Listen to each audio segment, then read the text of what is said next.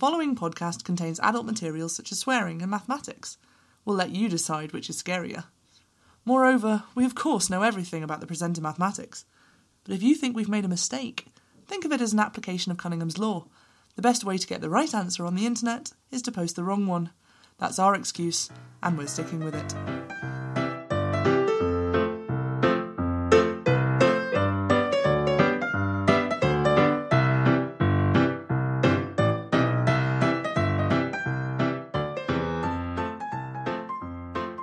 Hello, and welcome to another episode of Maths at the Movies, where, simply put, we're two postdocs and a princess who try to critique movies with a mathematical bent. Uh, okay, I'm okay, your okay. No, no, no, I'm not taking princess.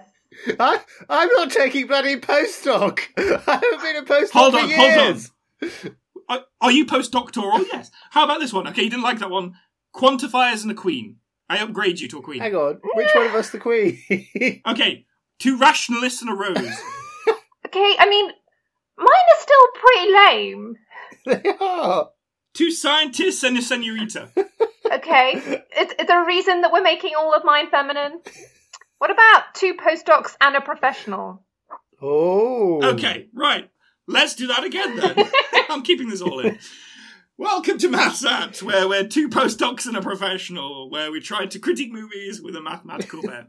I'm your co-host, Thomas Woolley, and joining me now and forevermore is the poignant Ben Parker and the prickly Liz. How are Hello. you? I'm feeling distinctly non-prickly today, Thomas. Pungent, I think. Pungent. But this is the beauty of radio. You can't smell me. I've had a really mathsy week. Oh. Tell us, tell us. Excellent. You you appear to have more mathsy weeks than we do, to be honest. Last time we watched the movie Pi. Oh, yes. yes. And after I watched the movie Pi, Pi followed me around. My sister had a new baby. Oh, congratulations. Okay. W- was the baby called Max Cohen? The baby doesn't have a name yet. Oh, really? Oh, um, maybe we should suggest some mathematical names. Pythagoras. Wait, wait, is it is it a boy or a girl? It's a boy. Okay, so Gauss. Definitely Gauss. Or Alan, Alan Turing, all one word. Anyway, my first maths question of the week. Yes. Hold on, we haven't got to the film I zone. I know what, sorry, but zone. I had a very mathsy week. My nephew was born on my sister's birthday. What are the chances? Oh, blimey. Okay, you're one out of three hundred sixty-five. Is that all? I thought it might be more interesting than that. Ben, you're the statistician round here. Well, but probably one over three hundred sixty-five and a quarter. Oh, okay, fine. Well, yes. But, I mean, if you assume all days are equally likely, which they're not. Well, which they're not, because there's more people born in September, because nine months earlier, Christmas. This is, the, this is like the common question, isn't it? It's like, well, hey, look, two people share the same birthday. That's amazing. Um, and people think the chances... Well, no, any two people. It's just, you know, you can do the whole birthday problem if you yeah. can explain that. That's, but, that's um, uh, you know, the chances that she, uh, your sister has the same day as your uh, nephew is just one in three hundred sixty-five. There's nothing special about the day your yeah. sister was born. Um What about if I told you my sister was born on a Friday? Ah. Ben already screwed that up last time. He's okay. got to record an appendix. We're not going we won't that. go into that. But no, um, uh, let's talk about the birthday oh. paradox, because that is quite fun. Do you do you know about no, this? No, never heard of it. Oh, okay. So it's um, if you have a room with twenty-three or more people, you have a, at least a fifty percent chance that two of them, any uh, two of them, will share a birthday. You're not saying which two, you're just saying two of them have, you know, will share a birthday with more than fifty percent chance. And how do you work that out? Um, the, the big thing is, it's all about the combinations. You know, if you're saying, who shares a birthday with me, that's very specific. You know, you're looking then for one out of three hundred sixty-five. But when you've got twenty-three people, this guy could share it with any of the other twenty-two. This guy could share it with any of the twenty-two. And so it, you've got a combinatorial explosion in terms of how many people could share with any other. I had a combinatorial explosion last night, but the less said about that, the better. Oh, dear. Would you have a nice curry or something? I don't know what that means. Oh, we've, we've lowered the tone already, I think. I'm not quite sure. Oh, we can't lower it anymore. Uh, but, I mean, the, the basic thing is coincidences happen more often than you think. I mean, wasn't it a Terry Pratchett line that, you know, one out of a hundred shots happen nine out of ten times? Absolutely, yeah. Uh, his, he also had the line that if something happens one in a million times, then it's bound to happen. It's an absolute certainty. If it's exactly one in yeah. a million. I mean, to be honest, we've coined Sod's Law. You know, that's that's the thing. But the, the way it's explained is, you know, any single thing is very unlikely. But the amount of things that are unlikely is huge. So any one of those things happening that's unlikely, well, that's just co- that is the name of coincidence. So when I was little... Oh, we're going to learn more about you. I always love it when we learn more about you. When I used to think of scenarios in my life, like, I don't know, exam results or something, or some boy asking me out, ooh.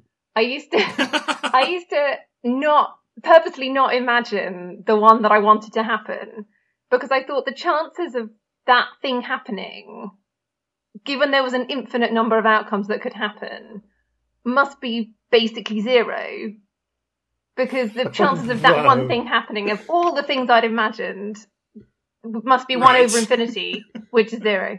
So if you imagined fewer things, then something that you didn't imagine was more likely to happen. Yeah. Your mind is a wonderful place. I love the way that by thinking about things as well, you think you can change events. I mean... It, it's like quantum mechanics. By measuring it, you change it. Anyway, anyway, anyway. Can I, I, I do actually want to have a chat with you, Liz. Ooh. Okay. You're turning the woolly women against me. I mean, that wool- can't be true. The woolly women. The woolly women. So oh my God, released, I just realised um, Lorraine's not imaginary. She's knitted. Well, during The Man Who Knew Infinite, you said, as you had called it, The Man Who Knew much, Too Much About Pie, which I put on the Facebook, and I thought it was very funny. My mother rings me up and says, "You're making fun of Liz, stop it." Does she ring you every two weeks? She said this! She sounds like a very sensible woman. She's actually down, my, my parents are here today, and um, they actually, so what the movie we're doing this week is Moneyball, and we all watched it, we all did. So, uh, yes, shall we go to the movie zone? Oh, wait, no, I've got, a, I've got a little bit more of my mathsy week. Oh, please do, please do, um, please do. So... After we watched the movie Pie, and my yes. sister had her baby. Were these two directly related? Well, yes. So, kind of. So I went down to look after my niece while my sister was having her baby. Because it was my sister's birthday, I went to get her a present, and I was going to get her some perfume. And there was a perfume called Pie. What? It's by Gucci. I know, it's called Pie, like the Greek letter. That's a real thing. It's for people who want to smell like mathematicians, I suppose. How bizarre. Anyway. How bizarre. So I was like, ooh, Pie is following me around. And then um, I was looking after my niece while my sister had my nephew. And my niece woke up in the middle of the night screaming, as babies do. As they do. I turned around, picked up my phone. It was three fourteen. No! Yeah. You do know what this is. This is called Baader-Meinhof. Is it? Right.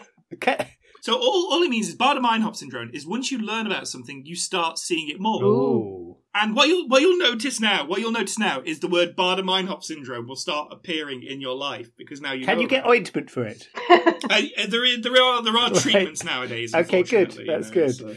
Uh, and with all those pie coincidences, shall we go to the movie zone? The movie Yay! zone! The movie zone.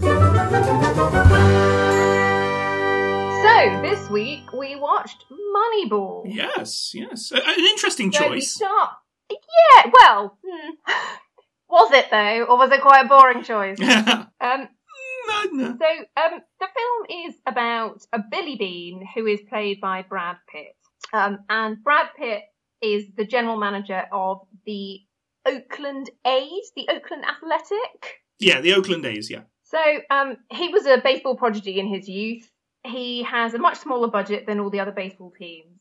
So he finds an economist uh, who is called Peter Brand. Yep. Peter Brand thinks he has a method to pick a baseball team based on economics, basically. So he builds an algorithm, and it's successful.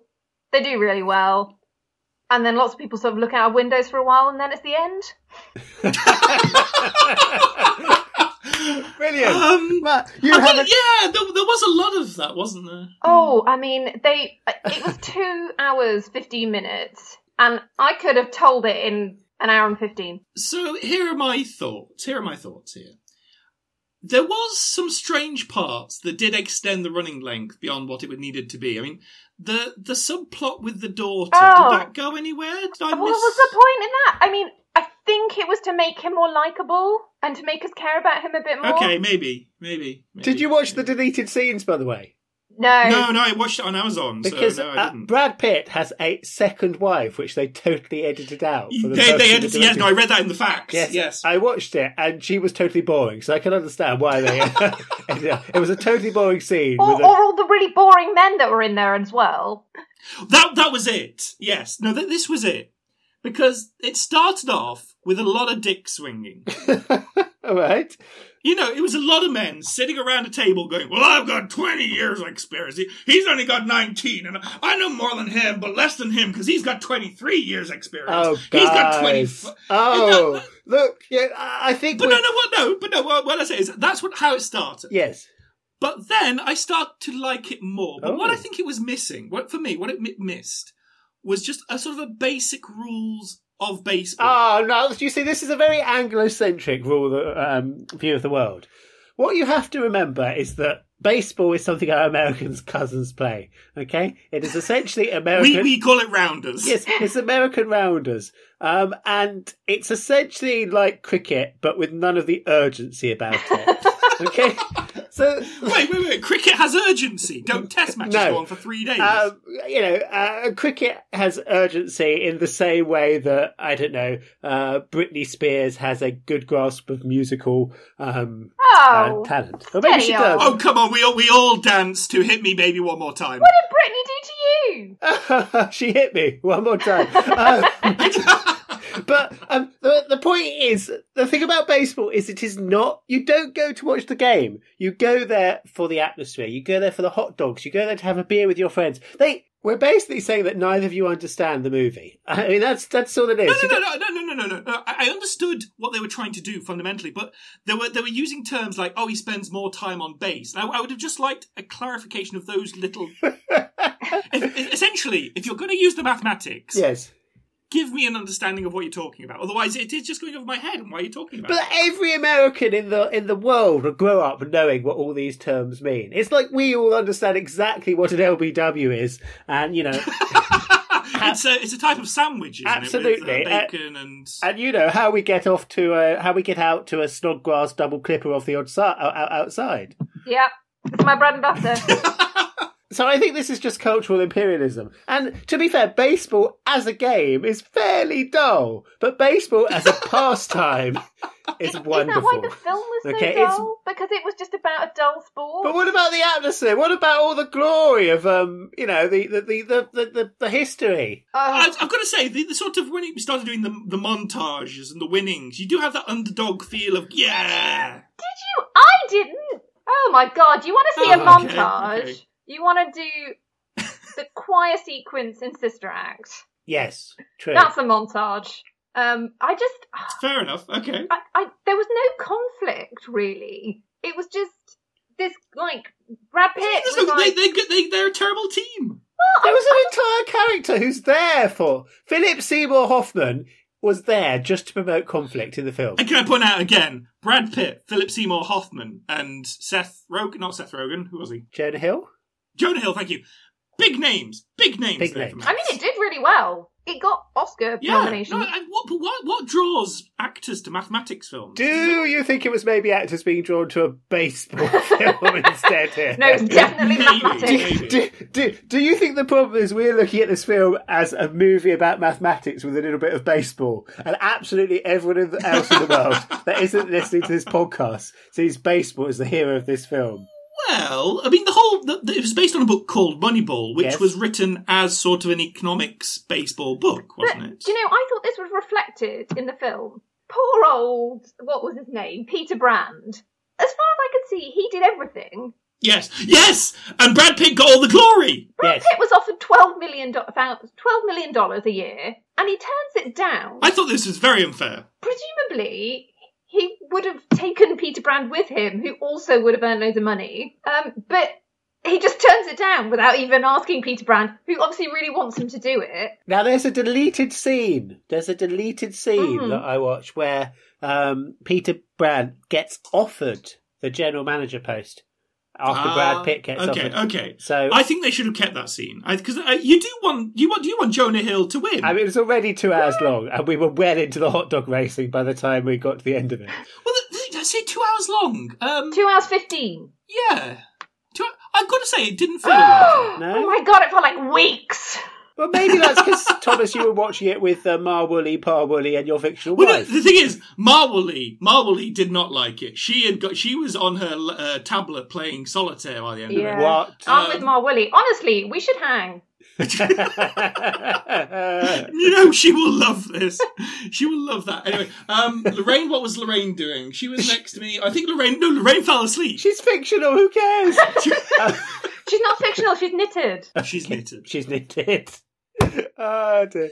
Do we, do we actually have anything else to say about the film? Because nothing much happened. Shall we go to the math zone then? Because there, no, there isn't much to the film. It, it is, as Liz said, uh, an under, underdog story where they use maths to win. I mean, it's not even really an underdog story. It's a sort of middling story about someone who does pretty well, but not that much better.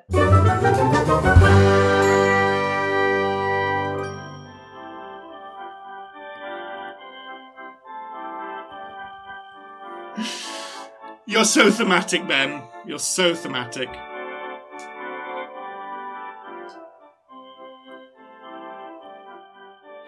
Take me out to the math zone, la da dee da da da da.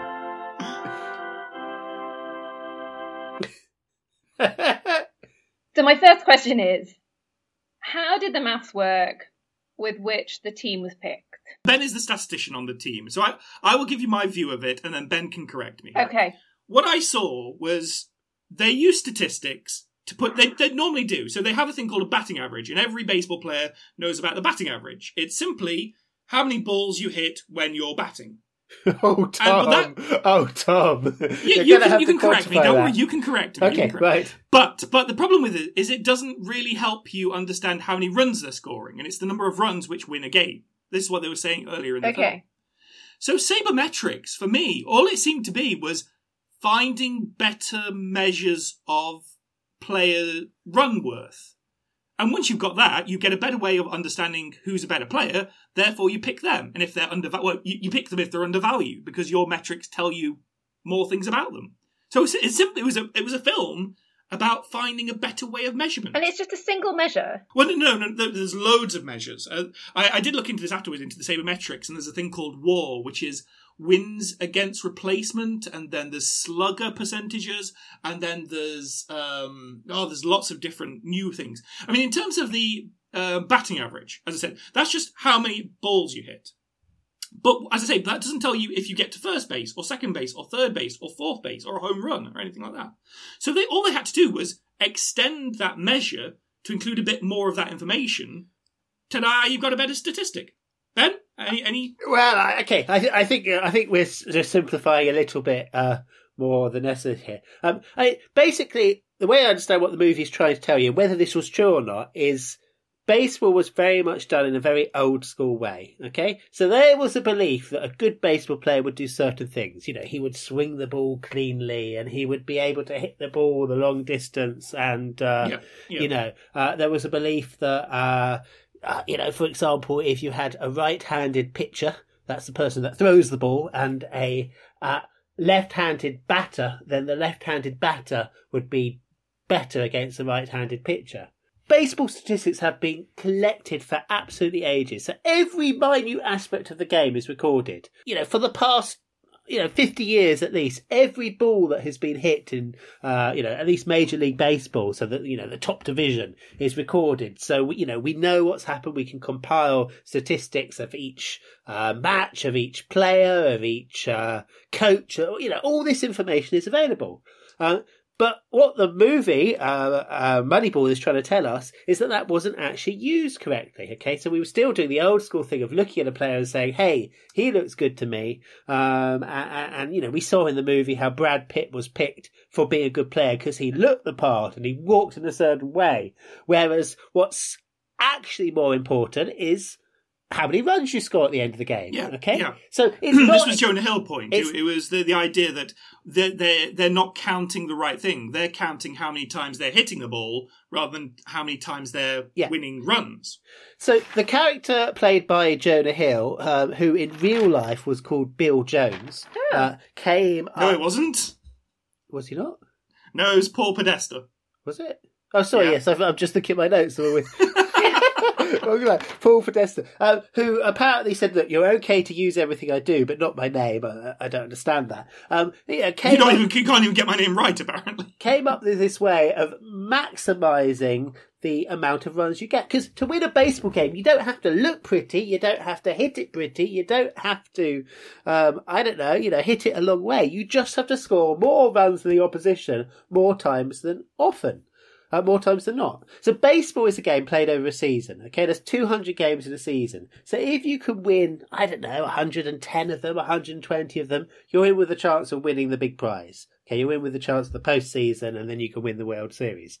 So all it is is using data in order to maximise your potential return. Okay, yeah, I mean, and I, the thing is, what I was found strange about the film was, they were already doing this to a certain extent. I mean, as you say, Ben, there was there was this idea of um, what a, a player should look like, what a player should do. So that was just their data set of what they thought. And sure. What Jonah Hill was coming along and saying is actually, this is the better data to look at. To, yes, uh, to a certain extent. Um, uh, uh, the, I mean, the, the other thing about baseball is it is or has actually become a game of money. Okay, so people well, it isn't have... every game now a game of money. I mean, football, American football... Uh, yes, absolutely. I mean, snooker. Every, uh, well, billiards. Snooker, uh, billiards. Billiards. Yes, Donald Duck taught us that billiards is a game of angles and money. But the thing is, you never the billiards never finish because you never pot the ball. As was said um, in uh, Moneyball, uh, you know, you're not buying players, you're buying runs. Yeah. So if you've got a million dollars to spend, you want to spend that million dollars on, you know, the player or the tick or the technique, whatever it is that will get you the most runs. Yeah. So it becomes an optimization problem. What's an optimization problem? What are some other examples? We're trying to do the best we can. Okay? Well, actually, there's a, there's a group in Cardiff University that do operations research. That's what it's termed here. Mm-hmm. And essentially all they do is try to optimize various different aspects of problems. So what they work on very closely here is the N H S.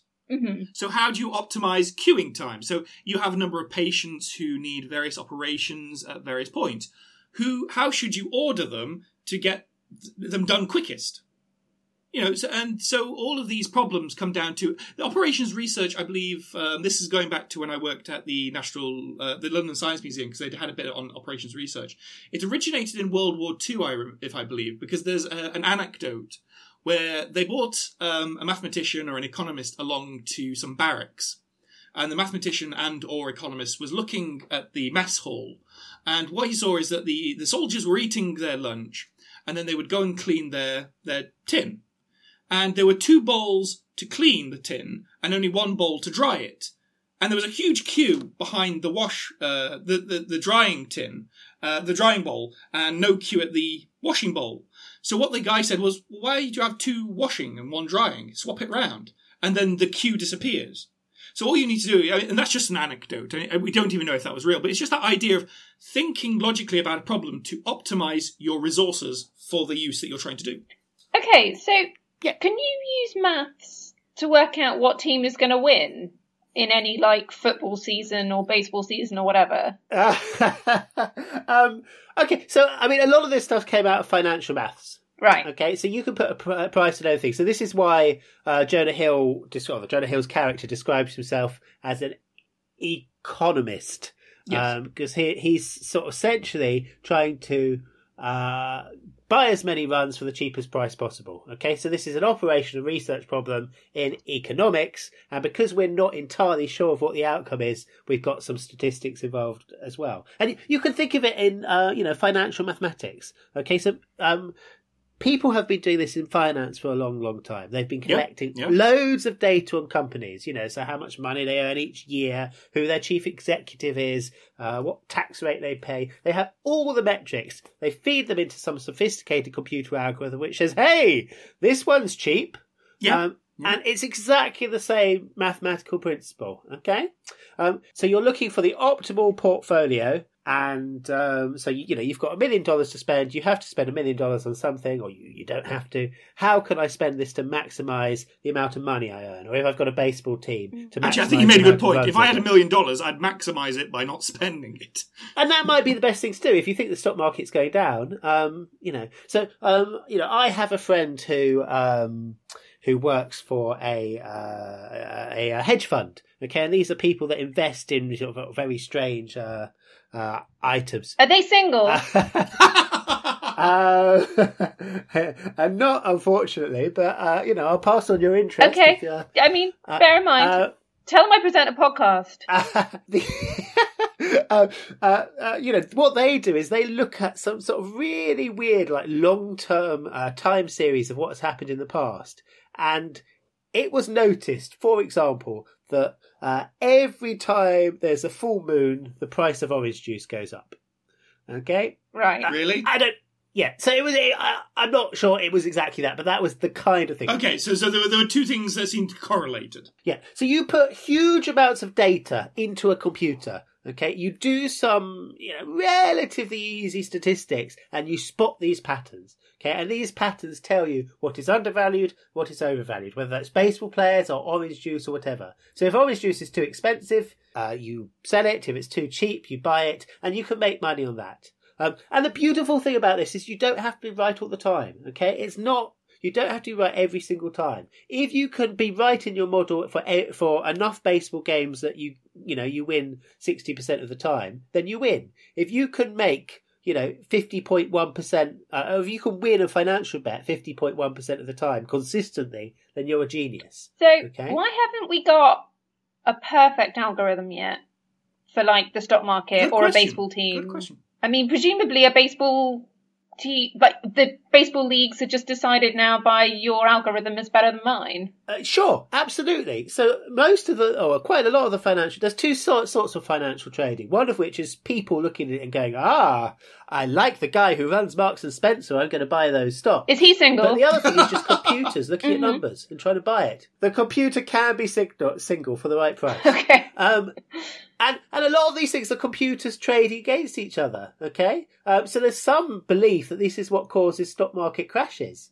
Okay, because one computer starts buying, another computer starts buying, another one, oh sorry, one computer starts selling, another starts selling, selling, selling, selling, and they just keep on selling till they reach the bottom. But I mean, there is there is there is also a problem with the assumptions behind this. So let's talk about modelling for a second. When you model a physical system, you're assuming the physical laws hold. So if we, if I look at say gravity, uh-huh. if I throw a ball, I can plot the trajectory of that ball because I believe in the theory of gravity.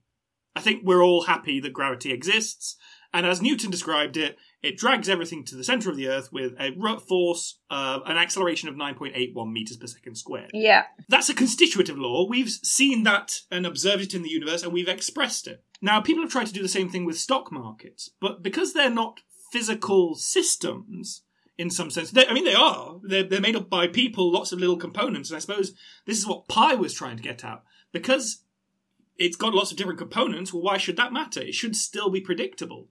But some people think one of the models behind it is called the Black-Scholes model. Mm-hmm. And the problem with that model, the Black-Scholes model, is it really underestimates the outlier data. And so this is this is an idea of where stock crashes come from, is because they're not predicted as often as they might happen. I think I think that's a fair point. But, I mean, there's two, there's two differences. If you're predicting gravity for use in a space rocket, you better yes. be right. Okay. If, you're, if you're predicting, you know, whether it's going to rain tomorrow or not, then, you know, you probably want to be right, but it doesn't matter too much. If you're making a bet on the stock market or making a bet on a baseball time team, as long as you're right fifty-five percent of the time, you're a genius. Okay? Fair enough, fair enough. So, um, you know, and, and uh, that's all we have to do. Why has baseball gained so much notoriety in this? Why, why? I mean, I assume football and American football and ultimate frisbee have the same sort of ideas of maximising their player intake for the money they spend, but why has sabermetrics, the you know the baseball idea of this, gained so much traction?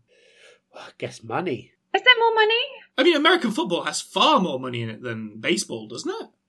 Yeah, and the same thing happens. I'm absolutely sure. Is it just easier to measure in baseball because everybody gets runs, whereas in a, in football, I suppose only like two or three people will score goals? Yeah, no, that's a good point. Good point. But the, I mean, this. The, but but the, the sports statistics market is is hugely it's growing yes, hugely. Yeah. You know, so if we're talking to soccer, U K football, there are companies and they you know they strap little devices to the legs of um, you know Premier League football. Well, they, they put them in the shoes, don't they? They so they can yeah. track them around the field and they see how fast they run, and you know that's a metric you can use to see how you know how well they play. I mean, they also actually um, employ a lot of people to watch these games and note down the exact minute a goal goes in and how many goals before half-time and how many after half-time. Absolutely. So, there, I mean, there's two reasons to do that. One is sports science, so you can address, uh, uh, address problems with the individual player and try to get them to perform better. Mm-hmm. Um, I guess another way is for exactly what happened in Moneyball, is to make sure you're buying the right person.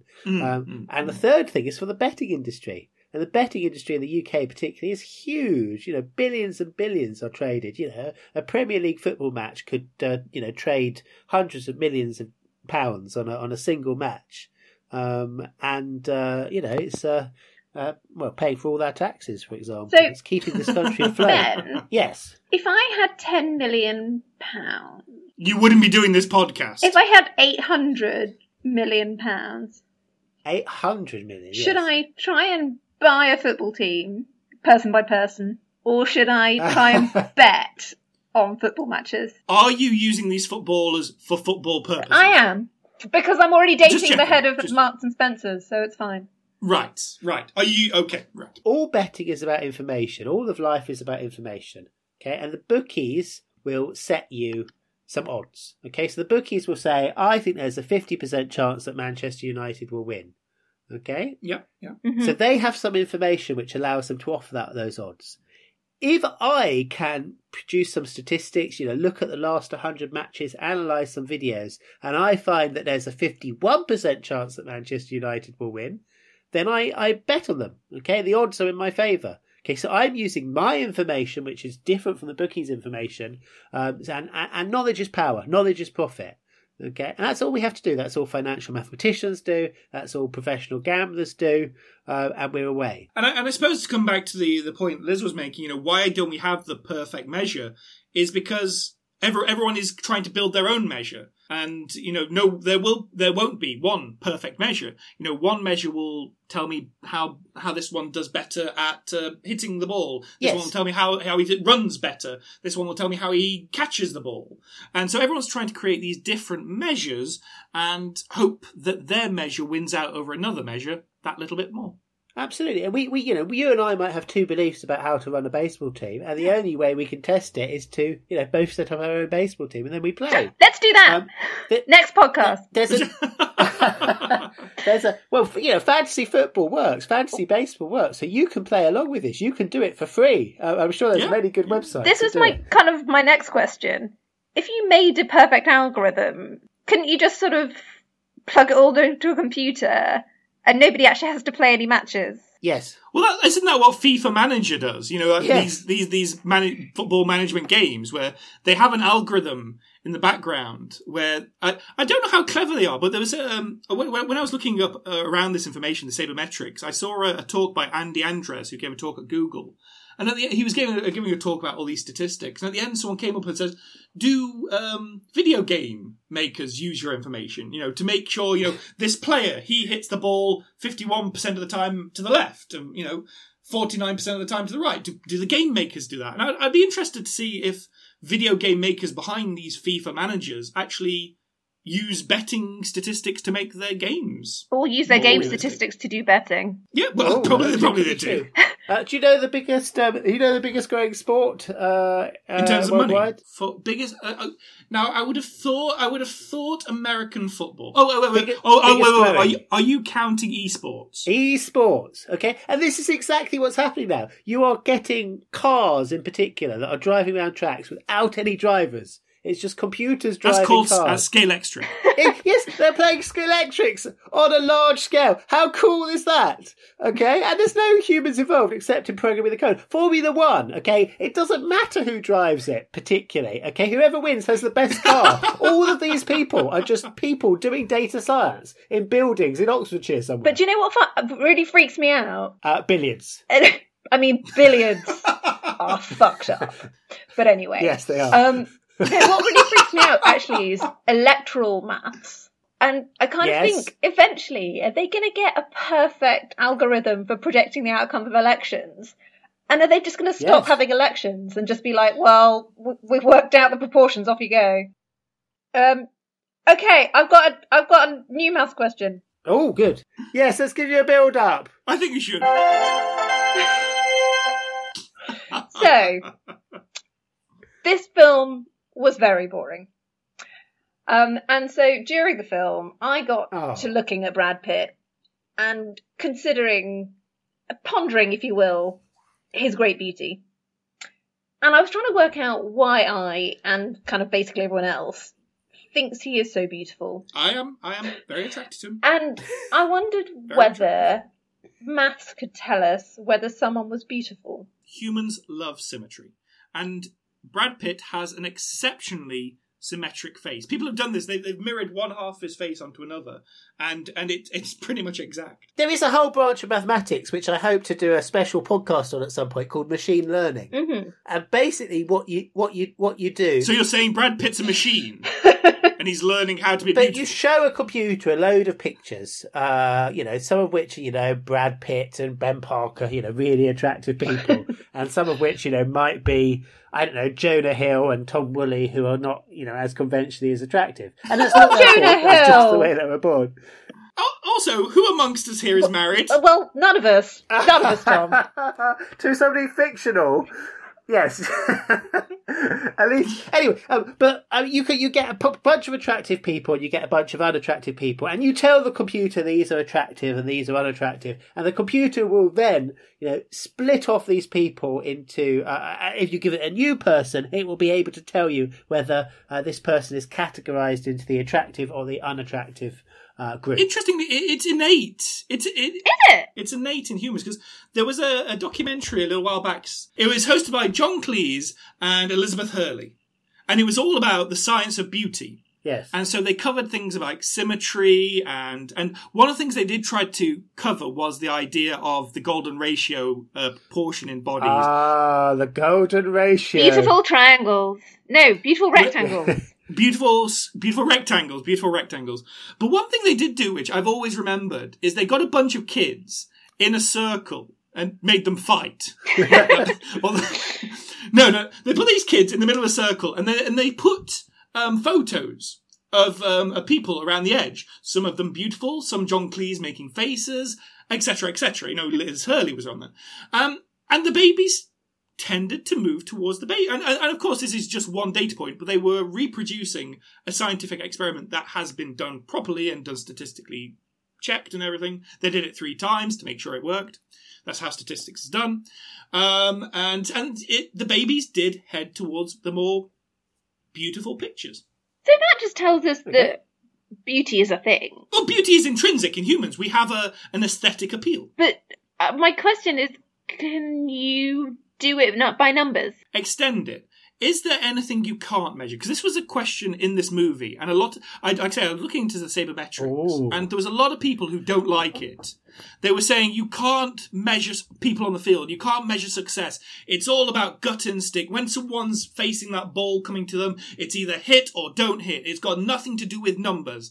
And so, baseball isn't just numbers. It's not science. Was the quote? Is is there anything that you can't measure an effect of, if there is an effect? Talent, beauty, baseball.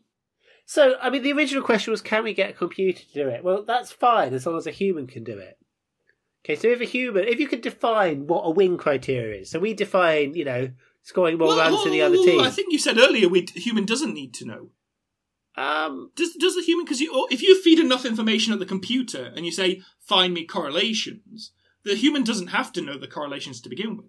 Sure, but like you need to define what a win criteria is. So you need to, you know, if you're defining beauty and not beautiful, you need to define which of those things are beautiful. You know, if you're defining, uh, okay. Okay. you know, profit and not profit, you need to tell a computer what a profit is. So yeah, I think we could do it as long as a human can point to things that it thinks satisfies that criteria. And we, you know, this is, we might disagree. We're back to information again. So, you know, you and I might disagree on what we call beautiful. And we might try and teach a computer to, you know, pick out beautiful people to shoot in our modelling agency. So we might get different ideas and we might pick up different models. But, um, you know, we can do it. Why not? There's a danger. I, I mean, there's a real danger um, uh, with, uh, you know, computers and big data. There is a state in the United States now that when you are sentenced for a crime, uh, will look at your background and will say, okay, well, you know, this is the, the income of your parents. This is how many brothers and sisters you have.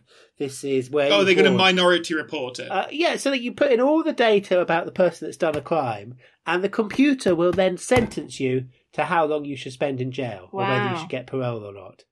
So this example with the sentencing is, is is real problematic, because when people look into the sentencing, it found, surprise, surprise, that people from, you know, certain racial groups were sentenced more harshly than people from other racial groups. Okay? Um, mm. Which, of course, is discriminatory. But the problem is that, you know, for example, let's say, you know, people from a Chinese background are poorer, then it's going to pick up people from a particular background as opposed to people from another background. And, you know, is it a fault of the algorithm? Well, no, it's not, you know. Um, this is an interesting point. I was listening to Radio four and there was a woman on talking oh, about... Oh, I'm sorry, Tom. I, I, I found it very interesting. There was a woman on talking about A I. Yes. And it was exactly this point, because she was saying, you know, an A I should be treated like a like a dog or a pet. You know, if your dog bites a child... It's not the child's fault, it's the dog's fault, and it's your fault for owning yes. that, that that dog. So as the owner of the A I, you should better be better coding it. But so it doesn't matter in baseball. If you buy the wrong player in baseball, if your computer says, let's buy this player, and you get it wrong, then, you know, you might lose a few, you know, dollars. But, you know, if you're sentencing someone to two months longer than somebody else because of the colour of their skin, then many people would argue that this is a very um, wrong thing to do. But this is what I'm saying. Who do you blame? Do you blame the algorithm, or do you blame the person who coded it? Well, we're going to get into this trouble with, um, you know, with uh, uh, driven cars, aren't we? Computer-driven cars. You know, when the fir- this was another point that was on the Radio four program. They gave the example: are these cars programmed to choose who to hit? Yes. Because in the example, you know, let's say you're going, there's, you're on black ice, you're going to crash. Okay, there's, there's no no amount of anti-brake, lock, steering, whatever can stop you. Now, you have a choice, though. You can carry on and hit the old lady in front of you, or you can steer and hit the small child. Are these algorithms encoded to know the difference and make that choice? Now, the, the get-out clause that the person who was being interviewed gave, which I think really was a cop-out, was, I don't have to make that decision to pass my driving test, so why should my algorithm? Yeah, but you'd mm. make the decision at the time, wouldn't you? This is it. So, so w- Liz, what would you do? Would you would you kill the old woman or the child? Oh, I'm trying to think of a situation where I don't kill either of them. Uh, hang on, are we allowed to hit both? Yes, Ben. Yes, you can. Sorry, Liz, you were going to give a sensible answer. No, I, I, I was. Well, nothing's impossible, right? Well, I don't, oh, I don't know. know. I don't know. I don't want to kill anyone. The, the philosophical question is called the trolley problem.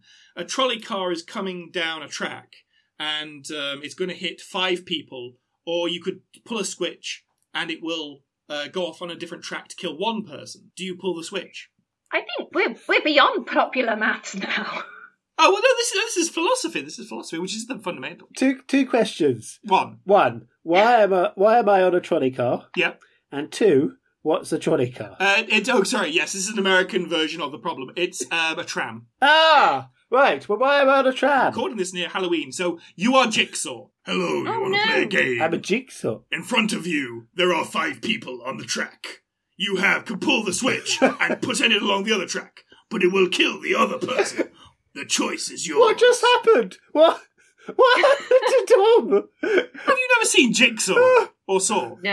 I've no, I've no idea what you're talking about. You, you just, you, you just put on a reasonably dark voice. Do you know what he's talking about, Liz? I'm aware of them, but I'm afraid they, they fall foul of my movie rule that I don't like watching people suffer. That, that, that, there is a lot of suffering in the Saw films. But anyway, I want, I want your answers. I want your answers. So you, this is the, the trolley problem. It's coming along. It's going to kill four people on the track, or you can pull the switch and it kills one. What do you do? Well, you pull the switch. Liz? I don't like this question. Okay. Okay, so Ben, Ben, explain why why would you pull the switch? Because you you would only kill one versus the four. Well, actually, I know what I'd do. Okay, I'd reprogram the no time, no time, because that's what that's what Captain Kirk did in Star Trek. This is the Kobayashi Maru um, problem. I'd go for the um, chitty chitty bang bang ending. Push a button, fly off, and then Dick Van Dyke would be there. And that's also the ending to Grease, isn't it? Except without the lack of Dick Van Dyke. I mean, it's, it's not really the same without Dick Van Dyke. uh, well, I don't know. Are you comparing John Travolta to Dick Van Dyke? They are in different leagues, man. In the reboot of Mary Poppins, I think they should get John Travolta to play Dick Van Dyke's role. Anyway, anyway, what were we talking about? Right, Ben. No, wait, Ben. You said you would kill only one person. Yes. Okay. Now, that's that's an answer. There is also the other answer of, by pulling the switch, you are entering into the system. By not pulling the switch, you're saying, I am outside of it, it's doing what it's doing. I am not part of this. You know, so you can have sort of a moral, oh. clear slate, if you like. But by pulling it... I mean, also, you're lacking information. I mean, the five people on the track mm. may all be hours from death anyway. Yep. Hello, Liz. Oh, do you want like to play it. a game? All of these people are seventeen-year-olds in the prime of their life. Stop. They've what? just come Why from their prom. What is happening to Thomas? I don't like this at all. Okay, let's go on to a different maths question so we can save Liz's san- sanity. Well, I'm sort of out. So, if we have no more maths questions, let us go to the Puzzle the Zone. Puzzle Zone. So, two weeks ago, I set the puzzle about crossing a river. Now, let's let's start off with fox chicken grain, shall we? So, Liz, have you heard of the fox chicken grain? I have. Excellent. The fox chicken grain on baseball. Am I going to be able to get through this without ha- that happening every five minutes, Ben? Try it again. Okay. So, fox chicken and grain. Strike the three. farmer. You're out. Strike three! You're out! Sorry. Uh, God, fox, the fox, the chicken, and the brain. The the farmer wants to cross the river. He wants Why to take are you crossing my trap line? That's not how Jigsaw talks. No. He wants to cross the river. God knows why he wants to take a fox with him, but he wants to take the fox, the chicken, and the grain across the river, but the fox will eat the chicken, the chicken will eat the grain. So, and the boat can only hold the farmer and one of these things. I mean, how chickens you... aren't very big. Uh, it's a it's a very big chicken or a very small fox. It's a baby fox. Can it swim? No, no. It's a very fast-moving deep river. No, no. Uh, it's a very deep, fast-moving river, so he needs the boat. Why is that man? It could be a woman or someone that didn't want to define. No, right? The, the genderless person. Wants to cross the river. No, no, we've been through this. how how would you get how would you get them all across the river? Well, I get a bigger no, boat. Can I point out? I, I haven't mentioned the genders of the fox, the chicken, or the grain. Well, you have the chicken's a woman. Oh yeah, that would be a cockerel otherwise. I forgot. Yeah, no, a cockerel would be a male. Yeah. So okay, the fox has. Oh, that'd be a vixen. Oh, okay. All right. Um, okay, the grain. The grain hasn't been gendered. How do you get them all across the river, Liz? You do man and chicken first. Yep. Then he goes back. Yep. Then he takes the fox and brings the chicken back. Yep. Then he brings the corn. Yep. And comes back. Yep. And then he brings the chicken. Perfect answer, perfect answer. What's really neat about that is most people just go through it in their mind and say, okay, this all makes sense because you can't leave the fox and the chicken, so one of those has to go. Um, but what's really neat about it is you have three possibilities. You know, the fox, the chicken, and the grain can either be on the left side of the bank or the right side. And so what you can do is draw all this on a graph of a cube. So the cube has three axes, Ooh. left, right, forward, backwards, up, down. And so each one of those axes relates to where the fox, the chicken, and the grain is, either on the left bank and the right bank. And so once you take out all the edges of the square, that, uh, the cube, that can't happen, so when the chicken and the grain are together, or the fox and the chicken, you're left with a clear route around this cube. I'll post it on the MathsApp website, because I've, I've always really loved seeing the solution of that problem in that way. Wow. But yeah, it's a really nice way of seeing it. Although it's not really extendable, because as soon as you have a fourth thing, you can't have a four-dimensional, well, visualise a four-dimensional cube that easy. Ooh. But my question was, I have a couple of people, and there are two children. The two children have a boat, and this boat can contain, can carry one child, two children, or one adult. And the adults want to cross the river. How do you do it? And I'm Googling. do sorry, do the children have to be alive? Well, this is the, the, to be honest, there are a number of solutions where you could do this, because there is a mean way where you don't bring the boat, the boat back to the children. You get yes. the adults across, and then the, the, the adults don't take the boat back, which I think is quite mean. So you could do that. Um, can I just say that I, I have all, I have Googled it. Yes. Um, I Googled couple children problem. And right, and what did you find? Was, have children? Here's how kids ruin your romantic relationship. Oh, dear. Well, hold on, hold on. Is your boyfriend going to see your search history? Hang on, hang on. Should we not just ask Ma Woolley whether this is true or not? I mean, she's in the next room. So, why, why, why don't we ask Tom's mum what her, her mean, romantic relationship is like? Relationship now? Advice with Ma Woolley is a podcast, a podcast I would listen to. oh, you know, my dad said um, he listened to our first few podcasts and he really liked them. He didn't understand a lot of the maths, but he thought we three had good chemistry. Excellent, uh, excellent. Well, I don't know what he meant. what What are you suggesting, Ben? oh dear. Um, well, I'm suggesting we go in a boat with two children and, and some grain. No, they will ruin our romantic relationship. Well, it could be like a little pedal, though. Um, I have the answer. I've been thinking about the answer. Excellent. Okay. So someone answer this question. The only way possible is two children row the boat across. Yep. And one gets out. Yep. One child rows the boat back. Yep. And then gets out. Yep. And the parent goes across. Yep. Uh, and there's now a child on either side. And one yep. child goes back with the boat and then picks up the original child. And then you're all across. Yeah. I mean, to be honest, you could just do it with one adult and keep iterating this process. Because as you say, two children go across, they leave one there, one child comes back. They take an adult across, and the other child comes back. So you're right back to the beginning. And so no matter how many adults are on the left bank, you can get them all across to the right bank by doing this two across, one back, send one adult over, send the other child back. And you just keep iterating that around and around and around. Not a difficult problem. This is how Eurostar run the replacement bus service, isn't it? I, I believe, yes, it's one in, one out, yes. I, so, Good, Ben, do you have a question? Oh, I do, I do. And I'd really encourage uh, readers to... Uh, uh, uh, readers? Listeners. I really encourage listeners to submit their answer. Actually, since we do post the question on the website as well, you know, you can yes. be a reader, you can be a they, reader. You can read it. So they could go onto our website, which is uh, mathsat dot co dot uk, and post the answer to the question. The Twitter is podcastmathsat, and our Gmail is podcastmaths at gmail dot com. So if you know the answer to any of these questions, or you just want to say hello to my mother, or my wife, or Liz, or Ben, or any of the other Woolies in my house, please do email or tweet at us. Ben, did you notice we just got included as Willies? Yes. Um... oh, we're Woolies in law. That's lovely. um... So, yes, I have a I have a problem, okay? And this is the question of probability. Okay. Okay. okay. Liz, at some yeah. point you are going to leave this highly specified recording studio in which we are all in. uh-huh.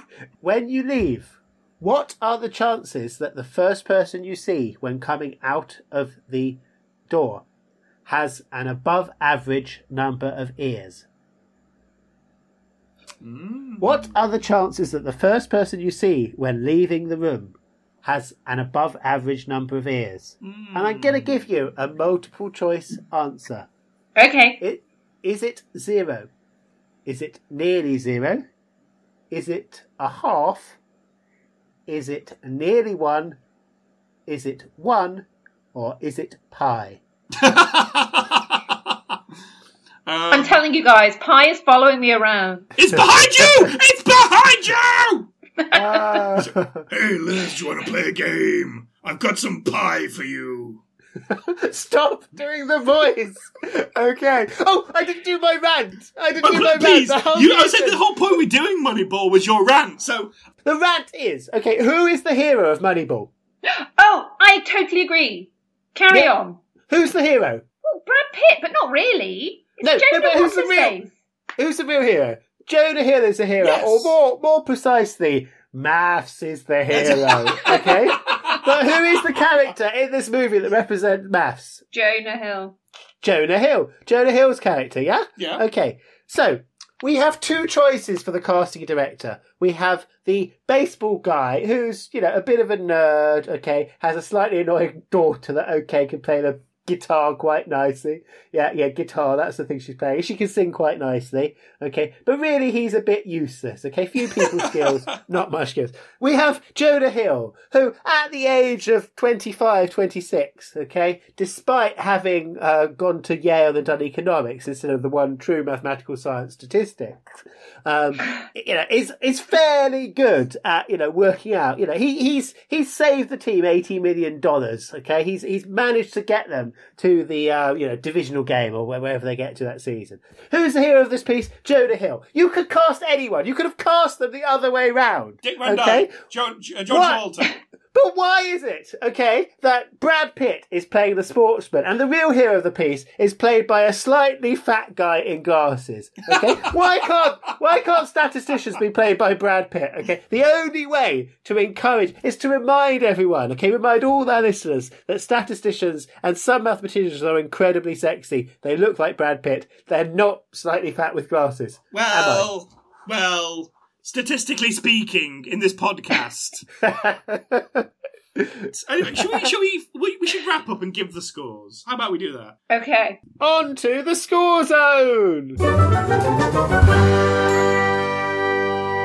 So, Liz, what...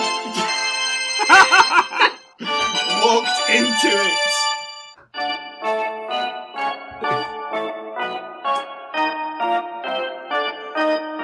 This is why the film was two hours long. This is why this podcast is going to be two hours long. Yes. Right. Oh, oh, oh, God. Every time you think he's stopped, he goes back. It right. Are we good? Liz, um, what did you think of the film? And what are you? Mar- no, God. So, what are you marking it out? sorry, sorry, sorry.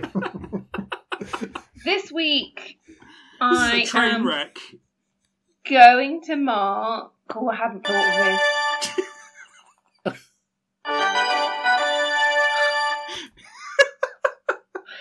this. I mean, the listeners can't see Ben's face. He is he so, is so happy. Now. He is so, so happy. But to be honest, I bet you, I bet you tonight he's going to be taking that into the bedroom.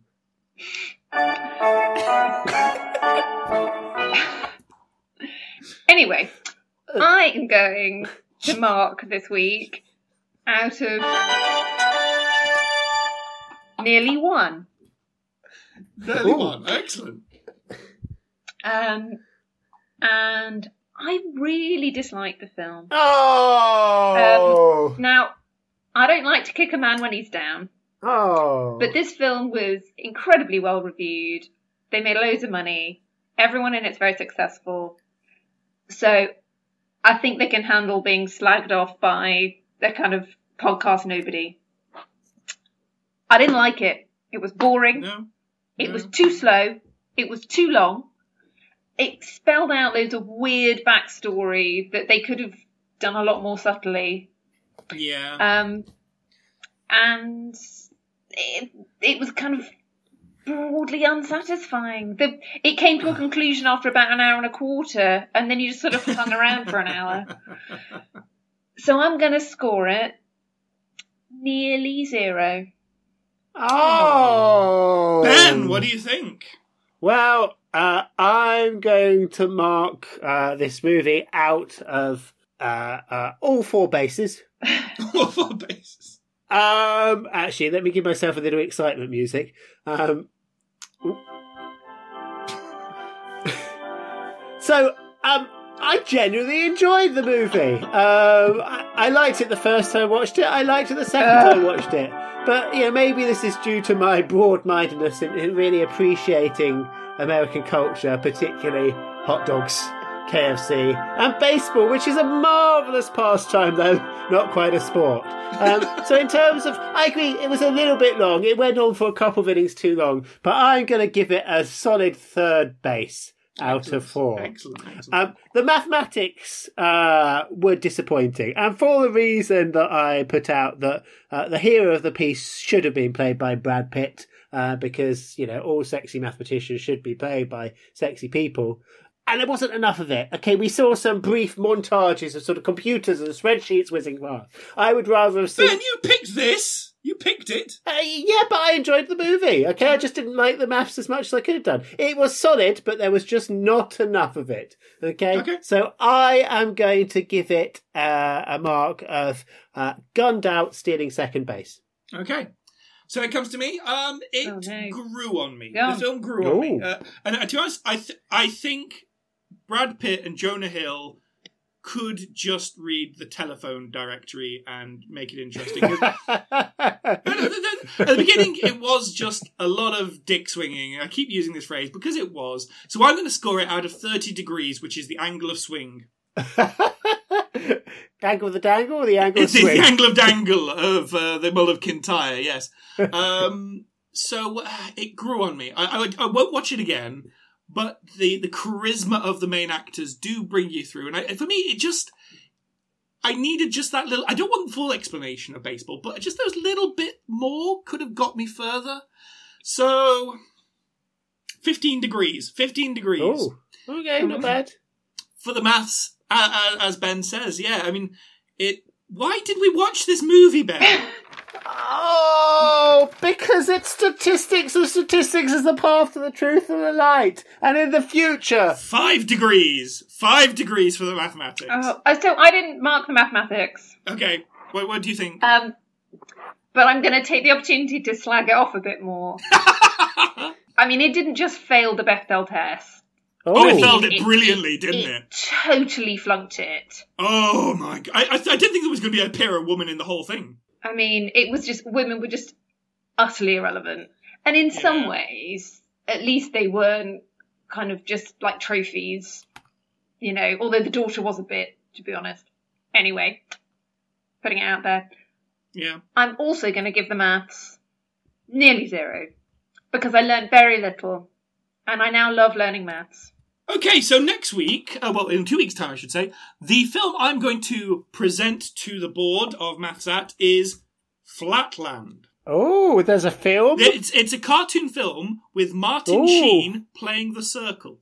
Wow, I have the book, Ooh. but I didn't I've, know I've never read film. the book, so this will be... I, I sort of know it is on the periphery of my knowledge, and so I want to... I would love to see it. It's, a, it's an animated film. It's thirty minutes long, a bit like Donald Duck. God for that. Something to clear the palate. Clear the palate. Okay. Well, um, I think we should just uh, remind readers, readers, listeners where to find us. You can find us on the web at maths at dot co dot u k. Find us on Facebook by searching for MathsAt. Uh, Twitter is uh, Podcast MathsAt, and you can email us at podcast maths at gmail dot com. And with that, is there anything else to add? No. I enjoyed it. Let's do it again. Excellent.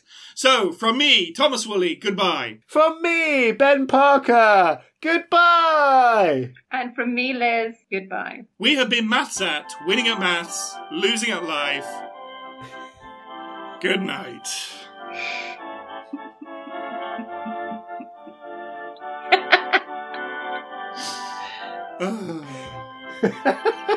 See, this is this could be really creepy for the Halloween. Hey, do you want to play a game? Oh dear. Wow. Well, that was fun. This podcast is a Random Walks production performed by Thomas Woolley, Ben Parker and the enigmatic Liz. Intro and outro music was Clonky Donkey by Nikolai Heidlas, and the incidental stings were Cartoon Bank Heist from YouTube Audio Library.